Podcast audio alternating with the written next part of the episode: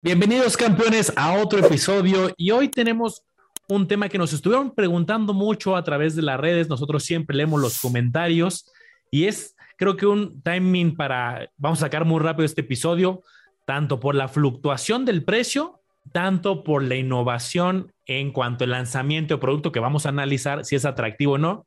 Y en esta ocasión nos referimos al activo de criptomonedas nuevamente. Y como ya hemos tenido varios episodios, pero ahora con el lanzamiento MAR de este ETF que va a usar ciertos vehículos asociados a Bitcoin, vamos a ver si nos parece, las letras chiquitas que nos gusta y que no. Bienvenido, ¿cómo estás, Omar? Oigan, qué tremendo temazo tenemos hoy hemos visto ya desde hace mucho tiempo el esfuerzo por algunas personas por traer inversiones en Bitcoin a la bolsa de valores. Sin embargo, esto ya desde hace muchos años, no es algo que empezó hace poco. Sin embargo, nunca se había probado, nunca había salido en la bolsa de valores un instrumento regulado, por este, en este caso es un ETF, donde tú puedas exponerte a las criptomonedas de manera indirecta, en este caso al Bitcoin. Entonces, es un avance. Si bien es cierto que ya hace, hace un par de años tú ya podías comprar contratos futuros de ciertas criptos como Bitcoin y como Ether, eso estaba en el mercado de derivados de Estados Unidos, en el Chicago Mercantile Exchange, me parece que se llama no estaban en la bolsa de valores como tal. Incluso en, la, en el mercado de derivados mexicano también lo quieren traer los contratos futuros, pero bueno, en Estados Unidos dieron un paso todavía más adelante y sacaron un ETF, Manolo, de Bitcoin. Pero vamos a ver qué es ese ETF. Bienvenidos a Campeones Financieros. Campeones Financieros. Donde Manolo y Omar hablaremos de finanzas. ¿Será que tú compras Bitcoin o será que compras otra cosa? Entonces, miren, pues entrada me gustaría partir con esta noticia del economista que publicaron el 19 de octubre. Y por cierto, esta persona ya había leído algunos artículos de él, tiene buena, buen contenido en, respecto a las criptomonedas. Me ha tocado leer otro de, de, lo de la bolsa mexicana. Entonces, el ETF se llama BITO, BITO, ProShares Bitcoin Strategy, el primer ETF relacionados con futuros de Bitcoin. Aquí es importante, no tiene Bitcoin directamente, no estás comprando Bitcoin, estás comprando un ETF que tiene contratos futuros es decir, tiene un instrumento derivado y ya cotiza en la bolsa de Nueva York desde el martes. Esto es muy, muy reciente, cotiza 41 dólares por unidad. Entonces, fíjate qué locura, Manolo. O sea, realmente yo nunca me hubiera imaginado que las criptomonedas llegaran de cierta manera a, a la bolsa, ya sea por contratos futuros o directamente.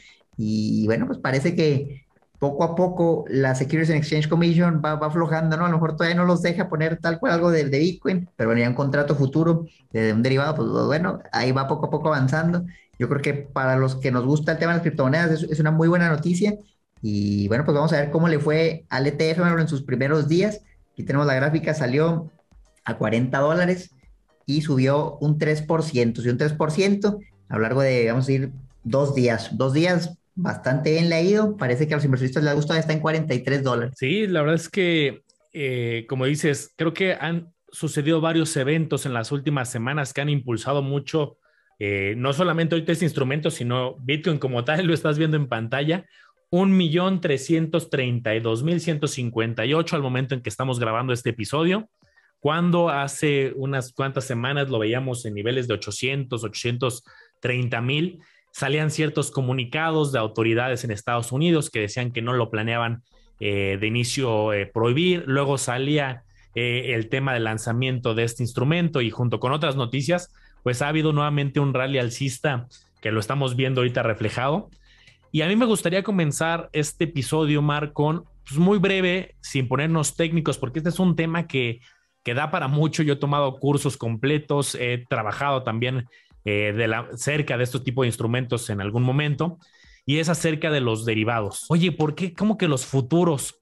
Aquí lo primero que hay que decir es, existen ciertos instrumentos como los futuros, como los forwards, como las opciones, como los swaps, que son instrumentos financieros un poco más sofisticados, que a lo mejor tú en el día a día no, no es como que vayas al banco, oye, voy a contratar un pagaré y también dame una opción o un forward, un futuro relacionado al precio del oro y uno del precio del maíz y otro del petróleo. Son instrumentos que la razón de ser sobre todo es un tema de protección, de cobertura. Esa sería como la lógica principal que te tienes que llevar de este episodio de, oye, ¿qué es, qué es lo que está ahí adentro? Es un tema que originalmente se creó como protección. ¿Y a qué me refiero?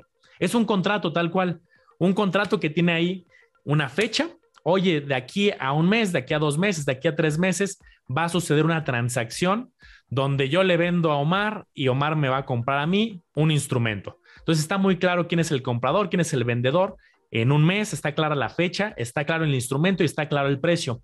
Oye, ¿y por qué quisiéramos hacer un contrato futureando un mes? A lo mejor para nosotros sí puede ser necesario, por ejemplo, vamos a suponer que yo le tengo que hacer a Omar un pago en euros.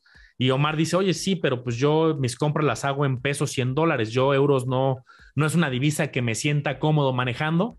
No te preocupes, hay un contrato donde yo te voy a pagar en un mes y tú puedes de una vez bloquear precios para que no tengas el riesgo cambiario. Obviamente para hacer esta estructura se requiere pues este, instituciones financieras, en algunos casos la bolsa, eh, hay muchos mecanismos técnicos que no me voy a meter, pero ese es un, eso es lo que hay detrás de, una esencia de un derivado, es un contrato que se creó para proteger y bloquear precios para quien no quiere fluctuación eh, y así lo podemos llevar al, oro, a metales, a, productores, agricultores. También hoy en día se usan para el tema de especulación. Oye, pues si yo puedo bloquear el precio, lo bloqueo por un lado y hago operaciones por otro, y ya puedes hacer estructuras complejas. Entonces, cuando tú ya escuches un futuro, tú vas a saber, ah, ok, pues realmente es un contrato que tiene ciertas reglas hacia futuro. En este caso está pactado Bitcoin en vez de oro, en vez del euro que te ponía, sino Bitcoin.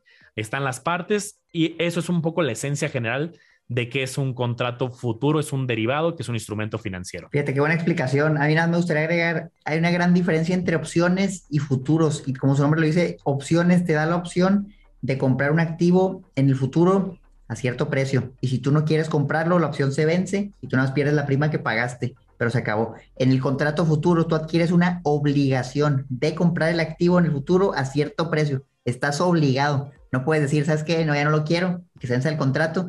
No se puede. Entonces acuérdense el año pasado lo que pasó con los futuros del petróleo, donde el petróleo decían que estaba negativo, desde había videos que decían, regalan petróleo.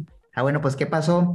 Muchas personas iban a estar obligadas por los contratos de futuro a comprar petróleo, pero había demasiada producción y vaya, no querían, no querían el petróleo, ya no tenían dónde guardarlo, no había espacio. Entonces, ¿qué dijeron? ¿Sabes qué? En vez de yo adquirir la obligación de comprar el petróleo por el contrato futuro que tengo, le voy a pagar a alguien para que la adquiera por mí y quitarme toda esa carga de encima. Entonces, el riesgo en los futuros es altísimo, altísimo. Si no sabes lo que estás haciendo, yo te diría nada, ten mucho cuidado, no te metas a especular nada porque lo viste, oye, el futuro, deja, compro unos entiende lo que estás comprando porque es una obligación. Yo personalmente no invierto en futuros, pero no digo que sea un mal instrumento, puede ser algo interesante para el que le sabe mover. Entonces, ahora sí que sabemos que es un contrato futuro. Llegó un contrato de futuros de Bitcoin, del precio de Bitcoin. Entonces, el ETF, de entrada tú puedes comprar futuros por tu cuenta, tal vez en el mercado de Estados Unidos, el mexicano todavía no, pero ahora está un ETF que tú compras el ETF y alguien administra la compra y venta de esos contratos por ti. Entonces el gestor ya va a estar decidiendo, sabes que ahorita compro estos contratos futuros y al rato los vendo. Y empieza ahí a especular, o quién sabe si los conserva hasta el final y lo compra el Bitcoin, él ya decide porque es una gestión activa, pero pues vamos a verlo directamente de la fuente oficial. Entonces si ustedes se meten a la página proshares.com, funds, diagonal, Bito, pueden buscar así tal cual Bito, Bitcoin Strategy ETF, eso va a estar todo en inglés, pueden dar clic derecho, traducir al español, yo no lo voy a hacer para verlo en la fuente oficial pero vamos a ver qué ofrece este ETF. Entonces, entrada, pues lo acaban de hacer, lleva un par de días en, circulación apenas en la bolsa, te cobra una comisión anual de 0.95%, decente para ese tipo de ETFs, y vamos a ver qué es lo que están haciendo. ¿Qué tiene el portafolio? Puros contratos futuros de Bitcoin, eso es, lo único que tiene, literal. Entonces, el instrumento es muy, muy sencillo, es un instrumento, tiene algo de, deuda en Estados Unidos mínimo, o sea, prácticamente dice que es cero, son puros contratos futuros. Ahora aquí debes entender, no estás comprando Bitcoin como tal, un, derivado no, está comprando el activo, sino que depende del precio del activo. Entonces no tiene Bitcoin como tal y por ende el precio del ETF no necesariamente va a ir a la par del precio de Bitcoin. Entonces, por ejemplo, si vemos la gráfica de, Bitcoin y dice, oye, pues esto ha subido una locura, 800 mil a 1.3 millones, casi se duplicó en cuestión de dos meses. Y tú podrías decir, en ese mismo plazo el ETF también se va a haber duplicado no necesariamente, incluso puede ver que uno suba y el otro baje, porque no es lo mismo. Uno es un derivado del precio del Bitcoin y otro es el Bitcoin, que depende de, de simplemente la oferta y la demanda. Entonces, a aclarar eso, no estamos comprando Bitcoin, pero sí tenemos cierta exposición a lo que vaya pasando con el Bitcoin. Y justo en ese sentido, el expense ratio, el gasto de administración es un poco más elevado comparado con algunos otros ETFs que estamos acostumbrados a analizar luego analizamos unos de punto .03, punto .10, punto .20, punto .50, 60, y ya decimos, oye, este es de los promedios más altos. Y creo que aquí va a ser por la habilidad que va a requerir de manejar este tipo de instrumentos, porque justo ahorita leía muchos comentarios que decían, oye, ¿por qué comprar Bitcoin si, por qué comprar este ETF si voy directamente en Bits o en Binance y le doy eh, doble clic en comprar y listo, ¿no? Eh, pero aquí sí tiene que haber esta habilidad del manager para manejar estos instrumentos, como decías, que se va a hacer al vencimiento, se puede tomar salidas eh, anticipadas vendiéndolo. Hay muchas estrategias que se podrían hacer y va a ser interesante ver la evolución. Ahorita no hay mucha historia para poderles compartir, pues porque acaba de salir el, el rendimiento histórico, pero eso va a ser lo interesante si estos managers que tienen, nos cobran ese casi 1%, tienen la habilidad de manejar adecuadamente estos instrumentos complejos que, pues en teoría debería de ser. Y ahí ya va a ser para mí el diagnóstico. Oye, eh, ¿qué pasa si yo los compro eh, de forma directa versus que alguien haga este tipo de estructuras pagándole el 1%? Pues a ver cómo le va. Mira, es interesante tener más opciones para invertir, aunque en este caso es, vamos a decir, tienes la, carnicería enfrente, puedes ir a comprar carne, pero compras un contrato futuro del precio de la carne, pues tienes que ver qué, es lo que buscas. O sea, si tú puedes ir a comprar el Bitcoin con 100 pesos, con 50 pesos en tu cuenta en Bits o en Binance, donde quieras, y ya te expones directamente al Bitcoin, ¿será que realmente vale la pena Manolo, tener el ETF para exponerte a contratos futuros? ¿O será que es para tal vez perfiles diferentes, personas que tienen diferentes objetivos? ¿Tú qué harías? ¿Me lo recomendarías o, comprar el Bitcoin directamente o mejor contratos futuros o tenerlos ambos? Pues, pues mira, me, quiero ir a, ver unas opiniones que he estado leyendo eh, de algunos especialistas también que comentaban, oye, pues la gran esencia ya del tema de Bitcoin siempre ha sido la, la descentralización, al final eh, separarlo del sistema financiero dentro de lo que cabe de lo formal, que no tenga las mismas fluctuaciones y comportamientos y alejarlo, ¿no? Al final como un activo diferente, ¿no? Eh, y entonces hay varios que he visto críticas de, oye, pues al final meterlo ahí ya es como, pues al final todo vuelve al sistema, ¿no? Eh, yo creo que aquí depende mucho la visión de cada quien de por qué quiere comprar el instrumento, si simplemente era como un tema de acumulación y largo plazo, si es por un tema realmente de la descentralización y buscar que sí sea independiente al sistema financiero tradicional. Entonces aquí va a depender mucho, yo creo que de la tesis y el objetivo de eh, cada quien de usar el instrumento.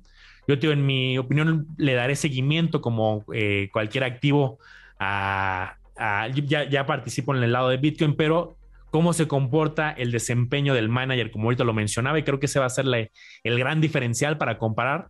Y ahorita la historia, pues no tenemos mucho. Ahorita yo creo que en esta etapa yo no lo compraría, pero voy a estar al pendiente, analizar y si en algún momento creo que es interesante la estrategia, pues también te puedes ir eh, metiendo este tipo de, estructuras. Ya, ya, existen muchas estructuras complejas. Hemos hablado, por ejemplo, de los ETF sintéticos. Oye, que el inverso y que el doble. Detrás hay de este tipo de estructuras y ya cada quien dice, oye, pues las entiendo y me meto, o sabes que yo, este, aunque puedo ganar mucho, también la volatilidad puede ser mayor, ¿no? Sí, sin duda estos son instrumentos sumamente complejos, ya muy avanzados, que yo diría que son opcionales. Puedes invertir en ellos, también si no inviertes en ellos, inviertes en otras cosas, puede que realmente nunca los necesites, pero pues ya, depende de ti. Mira, algo que quisiera recalcar es los activos que, que tenían el 18 de octubre cuando se lanzó, 20 millones, bien poquito de 20 millones de dólares, realmente es un fondo muy pequeño. No estoy seguro si eso ya cambió, pero aquí todavía no sale más información, pero es algo chiquitito, sumamente pequeño. Estamos hablando de 20 millones de dólares, realmente para un fondo no es nada. Ahora pues va comenzando, a lo mejor agarra popularidad, vamos a ver qué pasa. Pero yo creo que más que lo que el fondo logró, lo que tiene en, en su gestión, es el mensaje, ¿no? El mensaje que están mandando, quizás que están entrando las criptos a, la bolsa de valores, ya sea desinformación o usar palabras de, oye, pues invertir en Bitcoin en la bolsa, o simplemente ver que ya hay instrumentos que te permiten exponerte a las criptos en la bolsa, yo creo que es algo bueno para el ambiente cripto en general. Ahora, los inversores han recibido bastante bien el ETF, pero ha subido 3%, no está nada mal, la verdad, en, en dos días que ha subido eso está muy bien, pero yo personalmente tampoco le entraría, yo preferiría, en mi caso, tener las criptomonedas por mi cuenta, porque como bien explica Manolo, tú aquí estás apostando a que el gestor haga buen trabajo. Sí, aquí no estás apostando al Bitcoin, estás apostando a que el gestor se aviente buen, buenos movimientos. No sé si va a hacer trading, no sé si va a conservar contratos, no sé si los va a esperar a que expiren, pero yo preferiría tener la cripto y nada más esperarme, esperarme. En este caso mi visión es a muy largo plazo, entonces yo las compro, las preservo y no me preocupo si va a expirar el contrato o si voy a hacer un movimiento mal yo simplemente espero que el Bitcoin valga más en el futuro y por eso lo compro. Pero tu estrategia puede ser diferente. A lo mejor tú dices, no, es que yo quiero beneficiarme de toda la volatilidad que hay por medio de un contrato futuro. Pues también se vale y lo puedes hacer. No sé realmente a cuál le va a ir mejor. Yo esperaría que el Bitcoin suba más que lo que puede subir el ETF, pero pues es pura especulación. Yo realmente no, no tengo un fundamento para decir eso. Y bueno, algo que, que yo sí reconozco, eh, por ejemplo, cuando hay alguna comisión en el sistema financiero, luego hemos encontrado casos de, aquí hablamos casi del 1%, 0.95, y de repente encontramos un uno y no sé, un 2% de comisión en un fondo de deuda gubernamental de corto plazo, ¿no? O sea que digo, no, no es por hacer menos el trabajo de un gestor de renta fija, que también tiene su, un arte y es un arte complejo, pero muchas veces te cobran una comisión algunos fondos mucho mayor que te comen, eh, sobre todo en estructuras muy seguras, y aquí sí es una comisión mayor, pero yo sí reconozco que hay trabajo más complejo, pero pues sí hay que ver y entender el desempeño de este grupo y qué hay detrás y ya de ahí cada quien que tome la decisión. Eh, creo que está interesante, Omar, si vamos a poner un el prospecto, déjenme compartirles la pantalla para ver información adicional del prospecto. Aquí les comparto para los que nos están viendo a través del el canal. Bien, eh, tenemos aquí un prospecto un poco más detallado y justo eh, vemos el tema de la comisión 0.95, que es la comisión de administración, no hay otros gastos asociados y el total, pues ya lo comentábamos, 0.95. Eh, es curioso, ahorita lo comentábamos antes de empezar, el objetivo es una apreciación de capital, aquí lo ponen muy claro, hay simplemente dos líneas en este objetivo y es que buscan apreciación de capital pero pues que no están, eh, no te pueden garantizar este, este objetivo, pues de entrar en ninguna que sea renta variable, pero en esta pues creo que con menos razón por toda la volatilidad y la incertidumbre que podría haber en el mediano y largo plazo, pero bueno, es lo que están buscando. Y eh, en este mismo, eh, ¿qué, más nos cuentan? Lo, que ya les comentamos, que usan estos productos que no es directamente en Bitcoin, que usan contratos futuros, que están justamente en las bolsas asociadas a los derivados. No sé, Omar, si hay algún otro elemento importante que, quieras comentar del prospecto. Por ejemplo, aquí está lo que les comentaba. Eh, usan eh, contratos futuros, son estandarizados, quiere decir que ya van a estar hechos a la medida estos tipos de contratos. Hay otros que son eh, trajes a la medida. Aquí ya es un producto estandarizado que existe.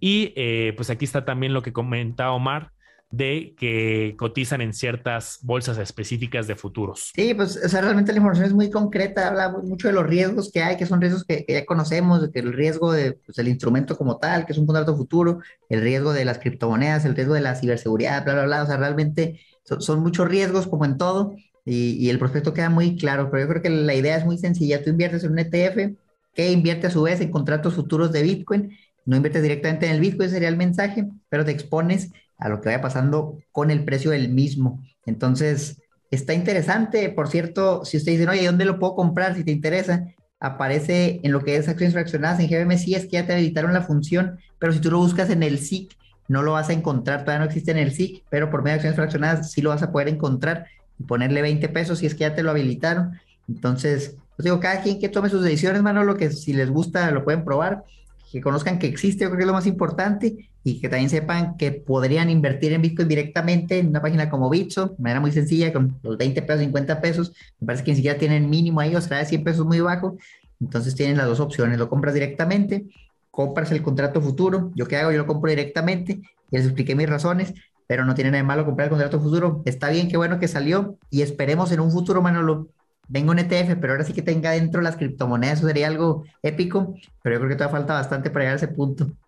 Mira, aquí está interesante que nos comentan los riesgos asociados a los futuros de Bitcoin, no como tal a Bitcoin. ¿Y qué dice? Puede ser menos líquido y más volátil en ciertos periodos. Eh, al final, justo por dado este tipo de estructuras que hay, que es un contrato, eh, aquí no estamos analizando la liquidez de Bitcoin, sino la liquidez de estos contratos en estos mercados que cotizan en bolsas también específicas de futuros, que dependen de varios factores como oferta y demanda, es condiciones de expectativas. Entonces, pues hay varios factores. Yo creo que vale la pena que leas este contrato. Son este, ocho páginas. Realmente, eh, este prospecto, perdón, está muy claro los riesgos. Habla de riesgos, como dices, de liquidez, de diversificación, y este, vale la pena entender qué hay detrás antes de participar. Pues déjenos abajo en los comentarios, campeones, qué opinan del nuevo ETF, el primer ETF de futuro de Bitcoin que cotiza en la bolsa de valores, que ya podemos invertir en él, si lo decíamos. ¿Le van a entrar, no le van a entrar y cuáles son sus razones? Yo creo que este es un episodio corto pero conciso, de un mensaje interesante. Y en el futuro, si les gusta que cubramos este tipo de noticias relevantes que son muy actualizadas en el canal, déjenlo en los comentarios y con gusto vamos a seguir hablando de ese tipo de temas que yo creo que es importante que conozcamos, invirtamos o no, Manolo. Sí, y aquí la otra que va, va, va, a ser una duda que va a surgir seguramente va a ser el tratamiento de los impuestos. Me quiero anticipar. Eh, digo, ya saben que nosotros siempre sugerimos irte con un especialista, pero por ejemplo, en este caso, si vas a usar GBM, pues van a aplicar la normativa de la bolsa, no, no, a, no, no a través del SIC, sería a través de la versión sí. de USA. Entonces, yo creo que aquí sí vas a, a estar pensando, tienes que pensar en tasas del 30% o acumulables a tus ingresos. Aquí ya cada contador te dará el tip, pero sí van a ser tasas un poco más elevadas que la del 10%. Eso es lo que me quiero anticipar. No sé, Omar, si tú coincides o lo ves diferente. No, tal cual, totalmente de acuerdo. Se va a sumar a tus ingresos y muy probablemente pagues más que el 10%, pues pagas al 30, 35, dependiendo de cuánto ganes. Pero tal cual, la carga fiscal sí es mayor. Ahí nada más te van a dar una constancia. Y así que luego hacemos un video de acciones fraccionadas también aquí en el podcast. Pero básicamente esa es la idea, ¿no? La declaración fiscal, la carga fiscal es un poquito mayor porque tú ya tienes que asegurarte de declararlo por tu cuenta. Ellos ya no te van a dar tan fácil la constancia para tu declaración anual y nada más, sino que mejor ve con un contador. Puede que también hagas en la anual, pero ya es bajo otro, otro régimen porque ya es algo internacional. Entonces échenle un ojo, a ver si vale la pena esa carga fiscal extra antes de entrar, no le van a entrar y luego, oye, ¿sabes qué? Yo nunca fijé en esto de los impuestos que tenía que hacer, no lo haces y no te puede meter en problemas mejoras las cosas bien desde el principio e infórmate respecto al tema de los impuestos. Perfecto, pues déjenos sus comentarios, campeones, de qué otro instrumento les gustaría que analizáramos, si alguna criptomoneda en específico, si algún tema, qué tipo de inversión quieren. Nosotros siempre leemos los comentarios y de ahí creamos el contenido para ustedes. Anden pues, pues miren, acuérdense entrada de seguir el podcast en todos lados, sale como campeones financieros. Donde lo quieran buscar está en YouTube como video podcast, en Spotify, en Apple Podcast, Google Podcast y demás plataformas para audio. Ahí lo van a encontrar. Sigan a Manolo en sus redes, el lago de los business, YouTube, Facebook, Instagram, TikTok. Estamos en todos lados, solo como Mario, que son financieras en las mismas redes. Y bueno, campeones, tienen ya cientos y cientos de videos entre los nuestros, del podcast, los de cada quien. Vayan a verlos todos porque la información está ahí y está gratis. Ya no hay pretexto para decir, ¿sabes qué? Yo no sabía cómo ahorrar, cómo invertir, cómo crear mi dinero, porque la información ya la tienes a tu disposición si la quieres consumir. Y, y por cierto, dado el tema de este episodio, estoy casi seguro que va a suceder siempre que subimos episodios de inversiones alternativas, criptomonedas, y casi en todos los episodios no faltan los pillos que abajo comentan a nuestro nombre o a nombre de Omar o mío que estamos regalando criptomonedas y que tienes que para participar en un sorteo tú depositar. Recuerda que eso es totalmente falso. Nosotros no te vamos a pedir que deposites y luego, luego se ve que es falso, faltas de ortografía, un español malo, luego lo dejan hasta en inglés, así directo, les, les vale, pero pues bueno, de todos modos, avisar y prevenir. Y nosotros nunca le vamos a pedir dinero, no le vamos a pedir nada, más que le den like al video y que dejen un comentario. Entonces, por favor, ayúdenos con eso y nos vemos en el próximo episodio.